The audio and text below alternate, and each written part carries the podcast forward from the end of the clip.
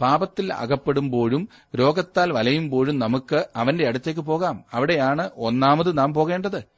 രോഗിയാകുമ്പോൾ നാം ഡോക്ടറുടെ അടുത്തേക്ക് പോകരുത് എന്നല്ല അതിന്റെ അർത്ഥം. എന്നാൽ ഒന്നാമത് നമുക്ക് യേശുക്രിസ്തുവിന്റെ സമീപത്തേക്ക് ചെല്ലാം. അവൻ നമ്മുടെ നല്ല വൈദ്യനാണ്.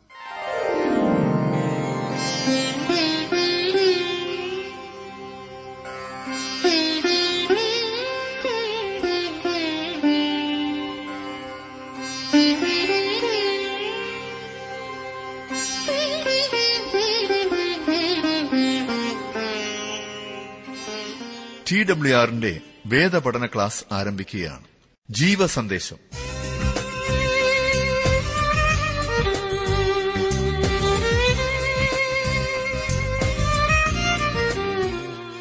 ഇന്നത്തെ പാഠഭാഗം ലേവ്യ പുസ്തകം അധ്യായം പതിമൂന്ന്.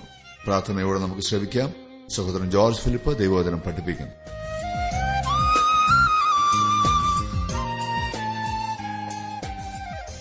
കുഷ്ഠരോഗത്തെക്കുറിച്ച് ബൈബിളിൽ വളരെയേറെ പറഞ്ഞിട്ടുണ്ട്. ഇന്നത്തെ ശാസ്ത്രീയ കണ്ടുപിടുത്തത്തിന്റെ വെളിച്ചത്തിൽ ഈ പറഞ്ഞിരിക്കുന്നതിലധികവും അബദ്ധമല്ലേ? അല്ലെങ്കിൽ തന്നെ ഇത്രയേറെ ഇങ്ങനെ വിശദീകരിക്കേണ്ട എന്തെങ്കിലും കാര്യമുണ്ടോ? ഞാനിപ്പോൾ പറഞ്ഞത് അനേകരുടെയും സംശയമാണ്. എന്നാൽ ഞാൻ പറയട്ടെ ബൈബിളിൽ അബദ്ധമൊന്നും രേഖപ്പെടുത്തിയിട്ടില്ല. ശാസ്ത്രം അബദ്ധം പറഞ്ഞാലും ബൈബിൾ ദൈവത്തിന്റെ വചനമായതിനാൽ അബദ്ധം ഒന്നുമില്ല. ഇന്ന് ബൈബിളിൽ അബദ്ധം കണ്ടുപിടിച്ച വ്യക്തി കുറെ കഴിയുമ്പോൾ അത് അബദ്ധമായിരുന്നില്ല സത്യമായിരുന്നു എന്ന് പറയുന്നത് നമുക്ക് കേൾക്കുവാൻ കഴിയുന്നുണ്ട്. ദൈവത്തിന്റെ വചനം എത്ര സത്യമാണ്. ഇനിയും എന്തുകൊണ്ടാണ് കുഷ്ഠരോഗത്തെക്കുറിച്ച് ഇത്രമാത്രം വിശദമായി പറഞ്ഞിരിക്കുന്നതെന്ന് നമുക്കൊന്ന് പരിശോധിക്കാം. എഴുതിയിരിക്കുന്ന പശ്ചാത്തലം വിട്ടുപോകുന്നതിനാലാണ് പലർക്കും ശരിയായി ഗ്രഹിക്കുവാൻ കഴിയാത്തത്. ആഴമേറിയ ആത്മീയ അർത്ഥങ്ങൾ രേഖപ്പെടുത്തിയിരിക്കുന്ന ഈ ഭാഗം നമുക്ക് വിശദമായിട്ടൊന്ന് നോക്കാം. കുഷ്ഠരോഗത്തെ നിയന്ത്രിക്കുവാനുള്ള നിയമങ്ങൾ. ഇത് പാപത്തിന്റെ ഭീകരതയെ സംബന്ധിക്കുന്നതാണ് കുഷ്ഠരോഗം. എങ്ങനെയെന്നാൽ ദുശ്ചിന്ത കുലപാതകം വ്യഭിചാരം പരസംഗം മോഷണം കള്ളസാക്ഷ്യം ദൂഷണം എന്നിവ ഹൃദയത്തിൽ നിന്ന് പുറപ്പെട്ടു വരുന്നു. മനുഷ്യനെ അശുദ്ധമാക്കുന്നത് ഇതത്രേ. കഴുകാത്ത കൈകൊണ്ട് ഭക്ഷിക്കുന്നതോ മനുഷ്യനെ അശുദ്ധമാക്കുന്നില്ല എന്ന് മത്താന്റെ സുവിശേഷം പതിനഞ്ചാം അധ്യായത്തിൽ കർത്താവ് പത്തൊൻപത് ഇരുപതും വാക്യങ്ങളിൽ പറഞ്ഞിരിക്കുന്നു. അതെ ലവ്യ പുസ്തകത്തിലെ വേറൊരു അസാധാരണ ഭാഗത്തേക്ക് അതായത് കുഷ്ഠരോഗത്തെക്കുറിച്ച് പറഞ്ഞിരിക്കുന്ന ഭാഗത്താണ് നാം വന്നിരിക്കുന്നത്. ഈ കാലത്തേക്ക് ഇത് പ്രായോഗികമാണോ എന്ന് ചിലർ ചോദിച്ചേക്കാം. ഈ പുസ്തകത്തിലെ സകലവും പ്രായോഗികമാണ് എന്ന് പറയുവാൻ ഞാൻ താൽപര്യപ്പെടുന്നു. ദൈനംദിന ജീവിതത്തിലെ വിശുദ്ധിയെക്കുറിച്ച് പറഞ്ഞുകൊണ്ടിരിക്കുന്ന ഭാഗമാണ് നാം പഠിച്ചുകൊണ്ടിരിക്കുന്നത്. തന്റെ കുഞ്ഞുങ്ങളുടെ പ്രവർത്തനങ്ങളിൽ സ്വഭാവത്തിൽ ദൈവം താൽപര്യമുള്ളവനാണ്. അവൻ അവരുടെ ഭക്ഷണകാര്യത്തിൽ താൽപര്യമുള്ളവനാണെന്ന് നാം കണ്ടുകഴിഞ്ഞു. ഇവിടെ പതിമൂന്ന് പതിനാല് പതിനഞ്ച് അധ്യായങ്ങളിൽ അവൻ കുഷ്ഠത്തെക്കുറിച്ച് ചിന്തയുള്ളവനാണെന്നും അതിനുള്ള ശുദ്ധീകരണത്തെക്കുറിച്ചും പറഞ്ഞിരിക്കുന്നതായി കാണുന്നു. കുഷ്ഠവും ത്വക്ക് രോഗങ്ങളും മനുഷ്യന്റെ ഹൃദയത്തിലെ പാപത്തിന്റെ ശരിയായ ചിഹ്നവും പ്രകടനവുമാണ്. പാപത്തിന്റെ ഭയങ്കരതയെയും പാപത്തിന്റെ പ്രത്യക്ഷമായ ഫലത്തെയുമാണ് ഇത് കാണിക്കുന്നത്. ലവ്യ പുസ്തകത്തിൽ പ്രാധാന്യം കൊടുത്തിരിക്കുന്നത് പാപത്തിനാണ്. വിശുദ്ധനായ ദൈവത്തിന്റെ ആരാധനയെക്കുറിച്ചുള്ള ഈ പുസ്തകത്തിന്റെ ഹൃദയഭാഗത്ത് കുഷ്ഠത്തെക്കുറിച്ചും തൊക്ക് രോഗങ്ങളെക്കുറിച്ചുമുള്ള സുദീർഘമായ ഈ ഭാഗം നമുക്ക് കാണുവാൻ കഴിയുന്നുണ്ട്. പാപത്തിന്റെ മാലിന്യത്തെയും അതിനോടുള്ള അറപ്പിന്റെ മനോഭാവവും കുഷ്ഠരോഗത്തിൽ വെളിവാക്കപ്പെട്ടിരിക്കുന്നു. നിരാശാവഹവും നിർജീവത്വവും ശരിയായി ചിത്രീകരിക്കപ്പെടുന്നു.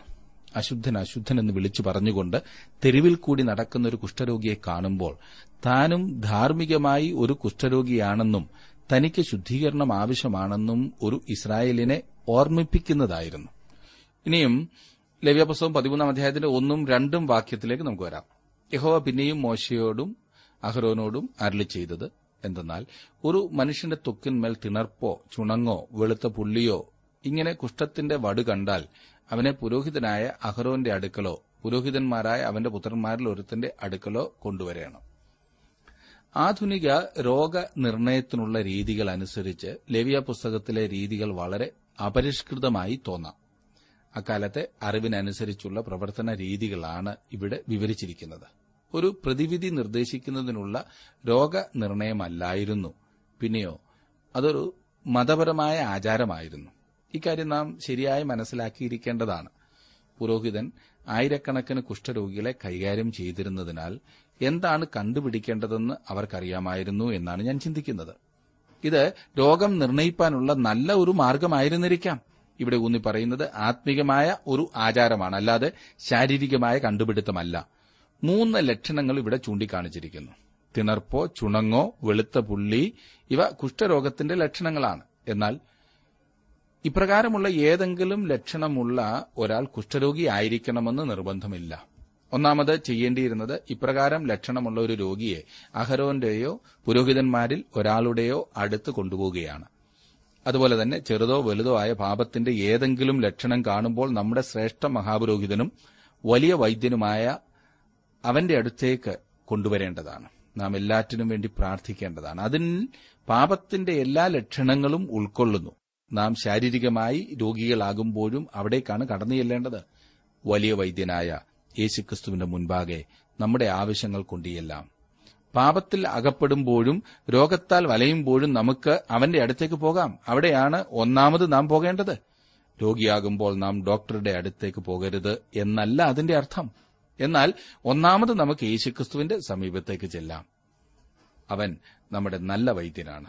മൂന്നാം വാക്യത്തിൽ നാം വായിക്കുന്നു പുരോഹിതൻ ത്വക്കിന്മേൽ ഉള്ള വടു നോക്കേണം. വടുവിനകത്തുള്ള രോമം വെളുത്തതും വടു ത്വക്കിനേക്കാൾ കുഴിഞ്ഞതും ആയി കണ്ടാൽ അത് കുഷ്ഠലക്ഷണം. പുരോഹിതൻ അവനെ നോക്കി അശുദ്ധനെന്ന് വിധിക്കണം. പെട്ടെന്ന് ഒരു വിധി കൽപ്പിച്ചിരുന്നില്ല. പുരുഷനെയോ സ്ത്രീയെയോ കുറെ സമയം സൂക്ഷ്മ പരിശോധനയ്ക്ക് വിധേയമാക്കിയിരുന്നു. തൊലിപ്പുറത്തുള്ള പാട് അപ്രത്യക്ഷമാകുവാൻ തുടങ്ങുന്നതായി കണ്ടാൽ അവരെ വിട്ടയക്കും. രോമം വെളുക്കുന്നതായി കണ്ടാൽ അത് നിർജീവമായി തീർന്നു എന്നും രോഗം തൊലിക്കുള്ളിലാണെന്നും മനസ്സിലാക്കുന്നു. അനന്തരം പുരോഹിതൻ രോഗിയെ അശുദ്ധനെന്ന് പ്രഖ്യാപിക്കുന്നു. കുഷ്ഠം പാപത്തിന്റെ ഒരു നല്ല പ്രതീകമായി ഉദാഹരണമായി നിലകൊള്ളുന്നു. ജഡത്തിൽ ദൃശ്യമാകത്തക്ക വിധത്തിലുള്ള പാപമാണിത്. പുരോഹിതൻ കുഷ്ഠരോഗിയെ സൂക്ഷ്മമായി പരിശോധിച്ച ശേഷം അശുദ്ധനെന്ന് പ്രഖ്യാപിക്കണമായിരുന്നു. അപ്രകാരം തന്റെ വലിയ വൈദ്യനായ കർത്താവ് മനുഷ്യജാതിയെ വീക്ഷിച്ചിട്ട് അശുദ്ധൻ എന്ന് പ്രഖ്യാപിക്കുന്നു.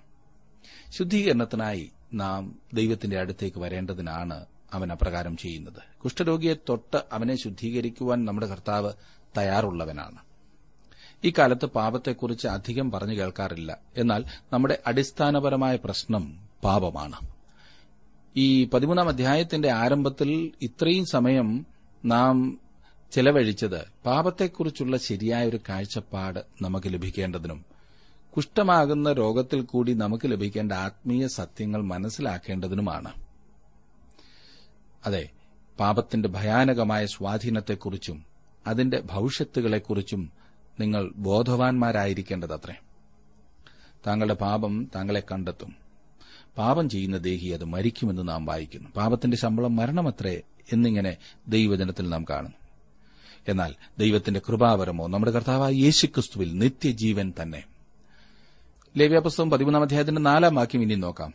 അവന്റെ തൊക്കിന്മേൽ പുള്ളി വെളുത്തതും തൊക്കിനേക്കാളും കുഴിഞ്ഞിരിക്കാത്തതും അതിനകത്തുള്ള രോമം വെളുത്തിരിക്കാത്തതുമായി കണ്ടാൽ പുരോഹിതൻ ആ ലക്ഷണമുള്ളവനെ ഏഴ് ദിവസത്തേക്ക് അകത്താക്കി അടയ്ക്കണം. ധൃതിയായി യാതൊരു വിധിയും കൽപ്പിച്ചിരുന്നില്ല എന്ന് ഈ വാക്യത്തിൽ നാം കാണുന്നു. അതുപോലെ തന്നെ നമ്മോടുള്ള ബന്ധത്തിൽ ദൈവവും തന്റെ കോപം ധൃതിയായി പ്രകടിപ്പിക്കുന്നില്ല. ദൈവം വളരെ ദീർഘക്ഷമയുള്ളവനാണ്. അവൻ പാവിക്ക് എല്ലാ അവസരങ്ങളും നൽകിക്കൊടുക്കുന്നു. യഹോവ അവന്റെ മുമ്പാകെ കടന്നു ഘോഷിച്ചതെന്തെന്നാൽ യഹോവ യഹോവയായ ദൈവം കരുണയും കൃപയുമുള്ളവൻ. ദീർഘക്ഷമയും മഹാദയും വിശ്വസ്തതയുമുള്ളവൻ. ആയിരം ആയിരത്തിന് ദയ പാലിക്കുന്നവൻ അകൃത്യവും അതിക്രമവും പാപവും ക്ഷമിക്കുന്നവൻ. കുറ്റമുള്ളവനെ വെറുതെ വിടാതെ പിതാക്കന്മാരുടെ അകൃത്യം മക്കളുടെ മേലും മക്കളുടെ മക്കളുടെ മേലും മൂന്നാമത്തെയും നാലാമത്തെയും തലമുറയോളം സന്ദർശിക്കുന്നവൻ. പുറപ്പാട് പുസ്തകം മുപ്പത്തിനാലാം അധ്യായത്തിന്റെ ആറും ഏഴും വാക്യങ്ങളാണ് ഞാൻ വായിച്ചത്. ഇത് പഴയ നിയമത്തിലേതാണെന്ന് ഓർക്കണം. പുതിയ നിയമം ദൈവത്തിന്റെ ദീർഘക്ഷമയെപ്പറ്റി എന്താണ് പറയുന്നത്? ചിലർ താമസമെന്ന് വിചാരിക്കുന്നത് പോലെ കർത്താവ് തന്റെ വാഗ്ദത്തം നിവർത്തിപ്പാൻ താമസിക്കുന്നില്ല. ആരും നശിച്ചു പോകാതെ എല്ലാവരും മാനസാന്തരപ്പെടുവാൻ അവൻ ഇച്ഛിച്ച് നിങ്ങളോട് ദീർഘക്ഷമ കാണിക്കുന്നതേയുള്ളൂ രണ്ട് പത്രോസ് മൂന്നിന്റെ ഒൻപത്. പുരോഹിതൻ രോഗലക്ഷണമുള്ള വ്യക്തിയെ ഏഴ് ദിവസത്തേക്ക് അടച്ചിടുന്നു. കുഷ്ഠരോഗ ലക്ഷണമാണെന്നാണ് അവന്റെ ചിന്തയെന്നാൽ അവൻ അവനോട് ദീർഘക്ഷമ കാണിക്കുന്നു. അതുപോലെ തന്നെ ദൈവം ലോകത്തെ പാപത്തിന്റെ ഫലമായി അടച്ചിരിക്കുന്നു.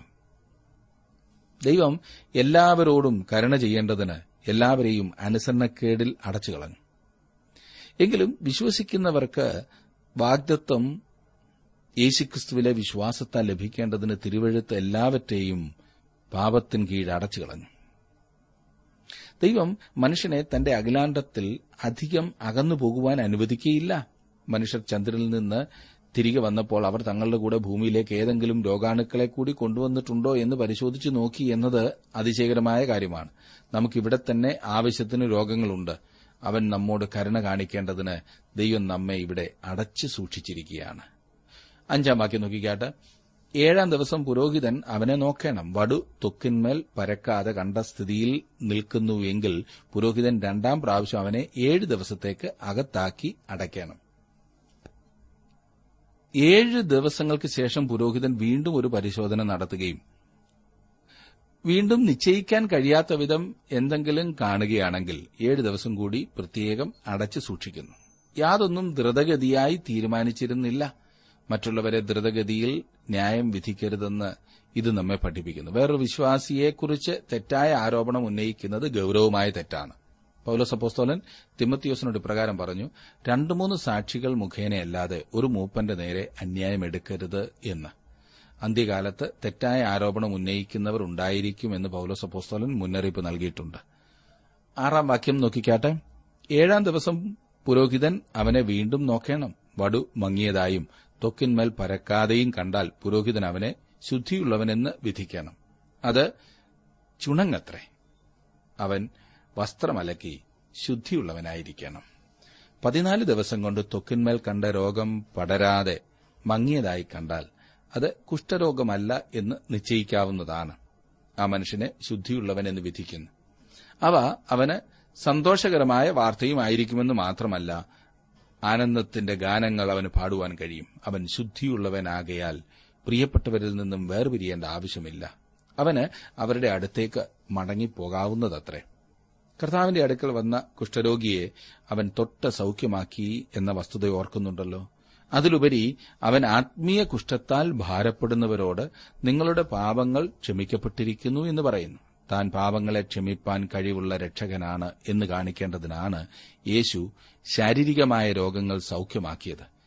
ശാസ്ത്രിമാരും പരീശന്മാരും എന്താണ് ചോദിച്ചത് എന്ന് ഓർക്കുക? ദൈവം ഒരുവനല്ലാതെ പാപങ്ങളെ മോചിപ്പാൻ കഴിയുന്നവൻ ആർ? യേശു ആദ്യം പക്ഷപാതക്കാരനോട് നിന്റെ പാപങ്ങൾ മോചിച്ചു തന്നിരിക്കുന്നു എന്ന് പറഞ്ഞു. പിന്നീട് അവൻ എങ്കിലും ഭൂമിയിൽ പാപങ്ങളെ മോചിപ്പാൻ മനുഷ്യപുത്രൻ അധികാരമുണ്ട് എന്ന് നിങ്ങൾ അറിയേണ്ടതിന് അവൻ പക്ഷപാതക്കാരനോട് എഴുന്നേറ്റ് കിടക്കയെടുത്ത് വീട്ടിലോട്ട് പോക എന്ന് ഞാൻ നിന്നോട് പറയുന്നു എന്ന് പറഞ്ഞു. രണ്ട് കാര്യങ്ങളും ചെയ്യുവാൻ യേശുവിന് അധികാരമുണ്ട് എന്ന് മനസ്സിലാക്കുന്നതാണ് പ്രധാനപ്പെട്ട കാര്യം. ഏഴും എട്ടും വാക്യങ്ങൾ നോക്കിക്കാട്ട്.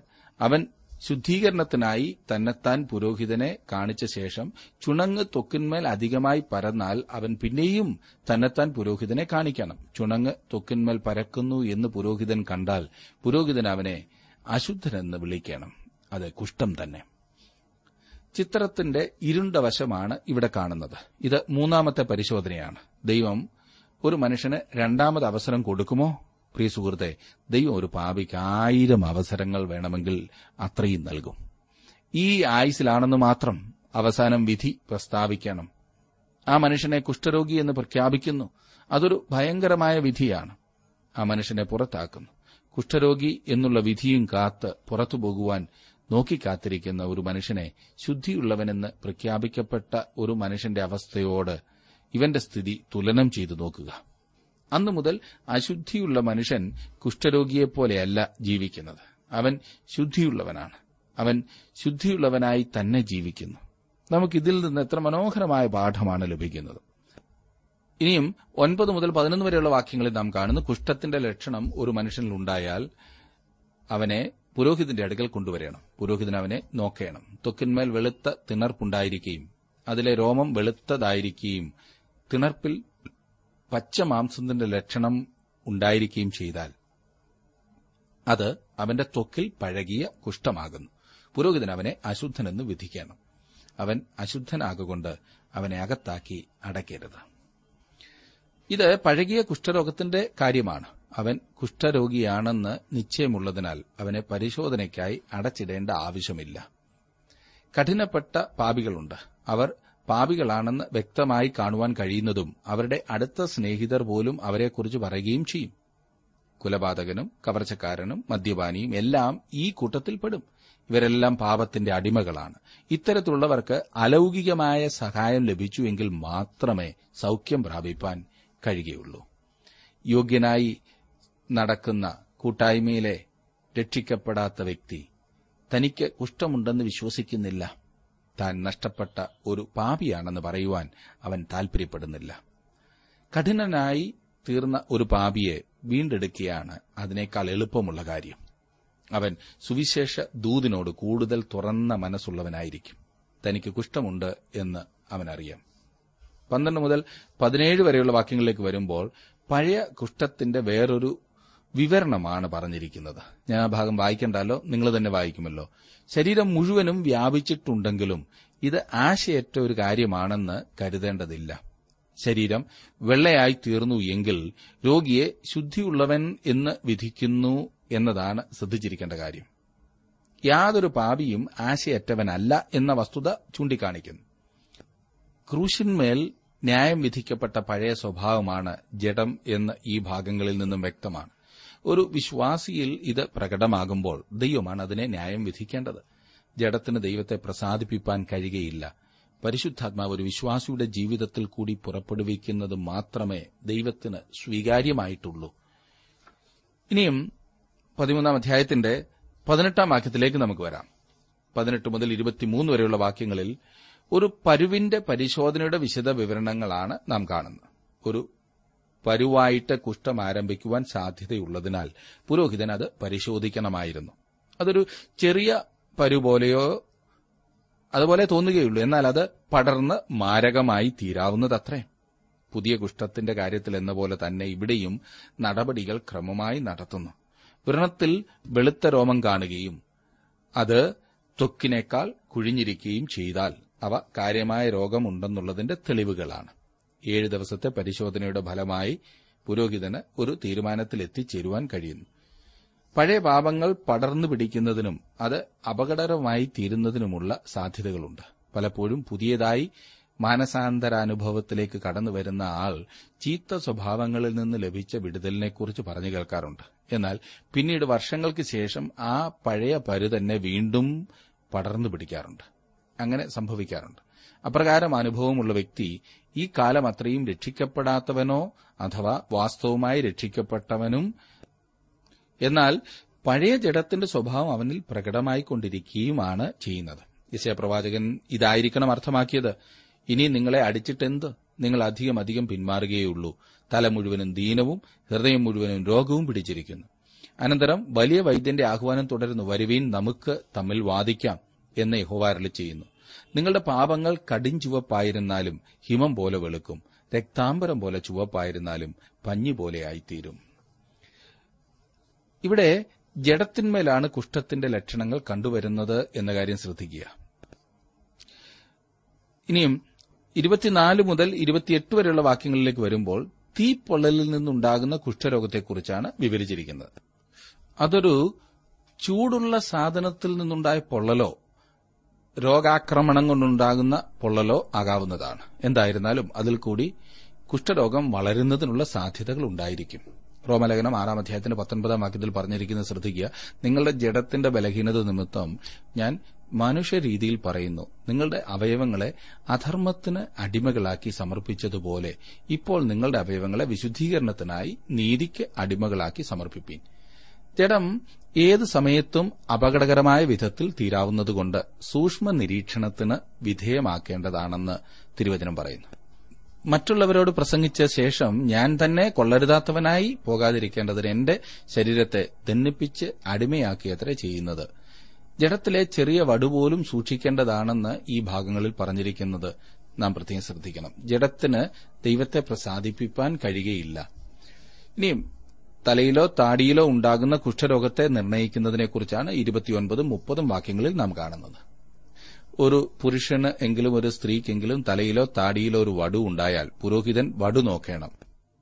അത് തൊക്കിനേക്കാൾ കുഴിഞ്ഞും അതിൽ പൊൻനിറമായ നേർമയുള്ള രോമം ഉള്ളതായും കണ്ടാൽ പുരോഹിതൻ അവനെ അശുദ്ധനെന്ന് വിധിക്കണം. അത് പുറ്റാകുന്നു. തലയിലോ താടിയിലോ ഉള്ള കുഷ്ഠം തന്നെ. അപ്രതീക്ഷിതമായ സ്ഥാനങ്ങളിൽ കുഷ്ഠം വെളിപ്പെടാവുന്നതാണ്. അത് തലയിലോ താടിയിലോ രോമം കൊണ്ട് മൂടപ്പെട്ടിരുന്നാൽ കുറെ കാലത്തേക്ക് മനസ്സിലാക്കുവാൻ കഴിയുകയില്ല. ഈ സ്ഥാനങ്ങളിൽ ഉണ്ടാകുന്ന കുഷ്ഠരോഗബാധയ്ക്ക് പ്രത്യേകമായ നിരീക്ഷണം ആവശ്യമാണ്. കുഷ്ഠരോഗത്തിന്റെ സാന്നിധ്യം ഉണ്ടോ എന്ന് തീരുമാനിക്കുന്നതിന് മുമ്പ് പറഞ്ഞ അതേ രീതി തന്നെയാണ് ഉപയോഗിക്കുന്നത്. മഞ്ഞ നിറത്തിലുള്ള രോമം കണ്ടാൽ രോഗം കുഷ്ഠമാണെന്ന് തീരുമാനിക്കപ്പെടുന്നു. പാപം ചില അവസരത്തിൽ സഭയിലെ പ്രധാനപ്പെട്ട സ്ഥാനങ്ങളിലേക്ക് സൺഡേ സ്കൂൾ അധ്യാപകരുടെ മീറ്റിംഗിലോ കമ്മിറ്റി മീറ്റിംഗിലോ പടർന്നു പിടിക്കുന്നത് നിങ്ങൾക്ക് അറിവുള്ളതാണല്ലോ. തലപ്പത്ത് പാപമുണ്ടാകുമ്പോൾ ഇത് വിശ്വാസികളുടെ സമൂഹത്തിലെ സാക്ഷ്യം നഷ്ടപ്പെടുത്തുന്നു. എന്നാൽ ഇതിനെക്കുറിച്ച് വിധി കൽപ്പിക്കുന്നതിൽ ഏതൊരാളും സൂക്ഷ്മതയുള്ളവനായിരിക്കേണ്ടതത്രേ. ഒരു വിധി കൽപ്പിക്കുന്നതിനു മുൻപ് സൂക്ഷ്മ പരിശോധനയ്ക്ക് സമയമെടുക്കേണ്ടതാണ്. മുപ്പത്തിയൊന്ന് മുതൽ മുപ്പത്തിയേഴ് വരെയുള്ള വാക്യങ്ങളിൽ അവിടെ പറഞ്ഞിരിക്കുന്നത് കുഷ്ഠം അല്ലാതെ ഇരിക്കുന്ന അവസ്ഥയെ അല്ലെങ്കിൽ സാഹചര്യത്തെക്കുറിച്ചാണ്. ഇവിടെയും തീരുമാനത്തിന്റെ വിധി കൽപ്പിക്കുന്നത് സൂക്ഷ്മതയോടെ ആയിരിക്കേണ്ടതാണ്. രോഗിയെ ഏഴ് ദിവസം പരിശോധനയ്ക്കായി അടച്ചു സൂക്ഷിക്കുകയും അങ്ങനെ ഏഴ് ദിവസം അടച്ചതിനു ശേഷം വീണ്ടും ഏഴ് ദിവസം കൂടി പരിശോധനയ്ക്കായി ചെലവഴിക്കുന്നു.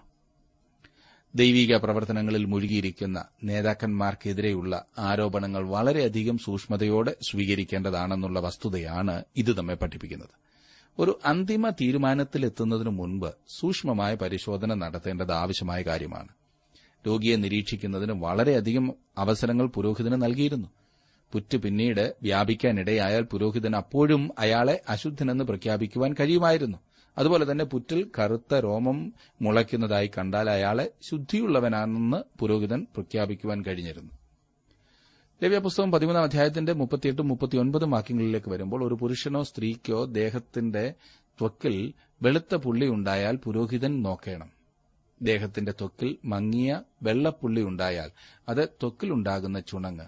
അവൻ ശുദ്ധിയുള്ളവൻ. ഈ വാക്യങ്ങളിൽ പറഞ്ഞിരിക്കുന്നത് ത്വക്കിൽ ഉണ്ടാകുന്ന വെള്ളപ്പുള്ളി കുഷ്ഠമല്ല എന്നാണ്. തുടർന്നുള്ള വാക്യങ്ങളിൽ കഷണ്ടിയും കുഷ്ഠമല്ല എന്ന് പറഞ്ഞിരിക്കുന്നു. എന്നാൽ രോമമില്ലാത്ത സ്ഥലത്ത് കുഷ്ഠം ഉണ്ടാകാവുന്നതത്രേ. ലവ്യപുസ്തകം പതിമൂന്നാം അധ്യായത്തിന്റെ നാൽപ്പത് മുതൽ നാൽപ്പത്തിനാല് വരെയുള്ള വാക്യങ്ങൾ നാം അത് കാണും. ഇനിയും കുഷ്ഠരോഗിയുടെ വസ്ത്രത്തെക്കുറിച്ചാണ് നാൽപ്പത്തി അഞ്ചാം വാക്യത്തിൽ കാണുന്നത്. വടുവുള്ള കുഷ്ഠരോഗിയുടെ വസ്ത്രം കീറിക്കളയണം. അവന്റെ തല മൂടാതിരിക്കണം. അവൻ അധരം മൂടിക്കൊണ്ടിരിക്കുകയും അശുദ്ധൻ അശുദ്ധൻ എന്ന് വിളിച്ചു പറയുകയും വേണം. ഒരു കുഷ്ഠരോഗിയുടെ വസ്ത്രങ്ങൾ കീറിക്കളഞ്ഞിരുന്നു. അവൻ തന്റെ അധരം മൂടിക്കൊണ്ട് അശുദ്ധൻ അശുദ്ധൻ എന്ന് വിളിച്ചു പറഞ്ഞുകൊണ്ടിരുന്നു. ഒരു കുഷ്ഠരോഗിയുടെ പരിതാപകരമായ അവസ്ഥയാണ് ഇവിടെ വെളിപ്പെടുത്തിയിരിക്കുന്നത്. അവൻ സ്പർശനത്താൽ രോഗം പരത്തുവാൻ കഴിവുള്ളവനാണ്. ഒരു പാപി എവിടെ പോയാലും തന്റെ പാപത്തെ അവൻ വ്യാപിപ്പിക്കുന്നു. അവന്റെ രോഗം പകർച്ചവ്യാധിയാണ്. അവൻ മറ്റുള്ളവർക്ക് രോഗാണുക്കളെ കൊടുക്കുന്നു. തനിക്കിഷ്ടമുള്ള വിധത്തിൽ ജീവിക്കുവാനുള്ള അധികാരം ഒരു പിതാവിനുണ്ട്. എന്നാൽ ഒരു വിലയേറിയ പുത്രനെ തന്നോടൊപ്പം നരകത്തിലേക്ക് കൊണ്ടുപോകുവാൻ അവൻ അവകാശമില്ല. എന്നാൽ അനേകം പിതാക്കന്മാരും അതാണ് ചെയ്തുകൊണ്ടിരിക്കുന്നത്. ഒരു കുഷ്ഠരോഗി തന്റെ ചുറ്റുപാടുമുള്ള സകലത്തെയും അശുദ്ധമാക്കുന്നു. അക്കാര്യമാണ് ഇവിടെ നമ്മെ പഠിപ്പിക്കുന്നത്. വസ്ത്രത്തിന് പോലും രോഗാണുക്കളെ പകർത്തുവാൻ കഴിയും. അതുപോലെ തന്നെ പാപം സ്പർശിക്കുന്ന എന്തിനേയും അത് അശുദ്ധമാക്കുന്നു. നാൽപ്പത്തിയാറാം വാക്യത്തിൽ അവന് രോഗം ഉള്ള നാളൊക്കെയും അവൻ അശുദ്ധനായിരിക്കണം. അവൻ അശുദ്ധൻ തന്നെ. അവൻ തനിച്ചു പാർക്കണം. അവന്റെ പാർപ്പ് പാളയത്തിന് പുറത്തായിരിക്കണം. തങ്ങൾക്ക് നരകത്തിൽ അനേകം കൂട്ടുകാർ കാണുമെന്ന് പറഞ്ഞുകൊണ്ട് അനേകം പാപികളും തങ്ങളെ തന്നെ ആശ്വസിപ്പിക്കാറുണ്ട്. എന്നാൽ കുഷ്ഠരോഗി തനിയെയാണെന്ന വസ്തുത ശ്രദ്ധിക്കുക. അവൻ വേർപെട്ടിരിക്കുകയാണ്. നാൽപ്പത്തിയേഴ് മുതൽ അൻപത്തിയൊൻപത് വരെയുള്ള വാക്യങ്ങൾ നിങ്ങൾ തന്നെ വായിച്ചാൽ മതിയാകും. വസ്ത്രം നശിപ്പിക്കുന്നതിനെ സംബന്ധിച്ച് വിശദമായി പറഞ്ഞിരിക്കുന്ന ഭാഗമാണത്. വസ്ത്രത്തിന്റെ ഗുണമോ അതിന്റെ മേന്മയോ യാതൊരു വ്യത്യാസവും ഉളവാക്കുകയില്ല. വിലയേറിയ വസ്ത്രവും വില കുറഞ്ഞ വസ്ത്രത്തെ പോലെ തന്നെ രോഗാണുക്കൾ ബാധിച്ചവയാണ്. ഇതിൽ നിന്ന് നാം പഠിച്ചിരിക്കേണ്ട ഒരു വലിയ പാഠമുണ്ട്. ദൈവത്തിന്റെ ദൃഷ്ടിയിൽ മനുഷ്യന്റെ നീതിപ്രവർത്തികൾ കറ പുരണ്ട തുണിയാണ്. ഒരു പാവി ചെയ്യുന്നതും സ്പർശിക്കുന്നതുമെല്ലാം അവന്റെ പാപം നിമിത്തം അശുദ്ധമായിത്തീരുന്നു. നിസാരമായ രോഗബാധയുള്ളവരുടെ വസ്ത്രങ്ങൾ പോലും കഴുകി ശുദ്ധിയാക്കണമായിരുന്നു. രോഗത്തിന്റെ പകർച്ചയെക്കുറിച്ച് ഈ അധ്യായത്തിൽ സവിസ്താരം പ്രസ്താവിച്ചിട്ടുണ്ട്. നാം എല്ലാവരും അശുദ്ധരാണ്. നമുക്ക് കഴുകൽ ആവശ്യമാണ്. പാപിക്ക് പരിഹാരം ദൈവത്തിന്റെ പക്കൽ മാത്രമേ ഉള്ളൂ. പലപ്പോഴും നാം നമ്മുടെ പുണ്യപ്രവൃത്തികളായ വിലയേറിയ വസ്ത്രങ്ങൾ ധരിച്ചുകൊണ്ട് ദൈവത്തെ പ്രസാദിപ്പിക്കുവാൻ ആഗ്രഹിക്കുന്നു.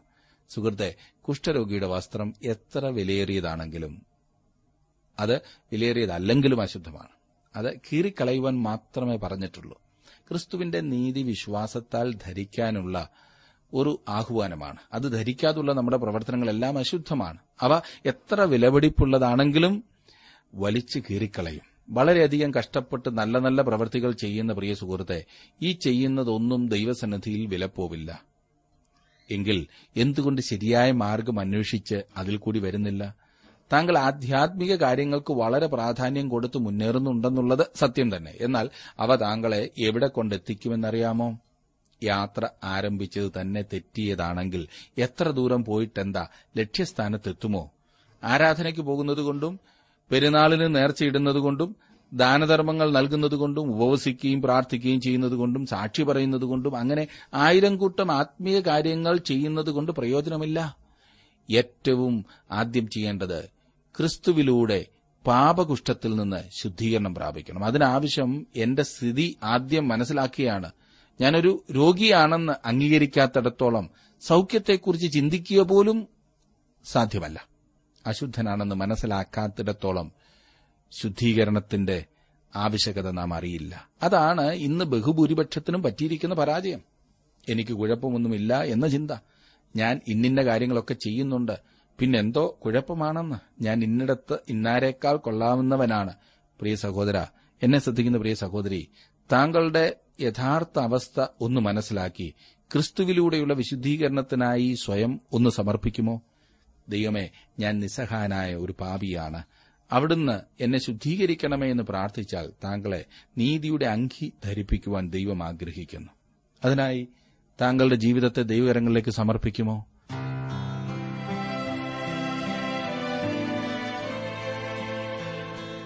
ഇന്നത്തെ ജീവസന്ദേശ പഠന ക്ലാസ്സിലൂടെ ഞങ്ങളെ ശ്രദ്ധിച്ച എല്ലാ പ്രിയ ശ്രോതാക്കളോടുമുള്ള നന്ദിയെ അറിയിക്കട്ടെ.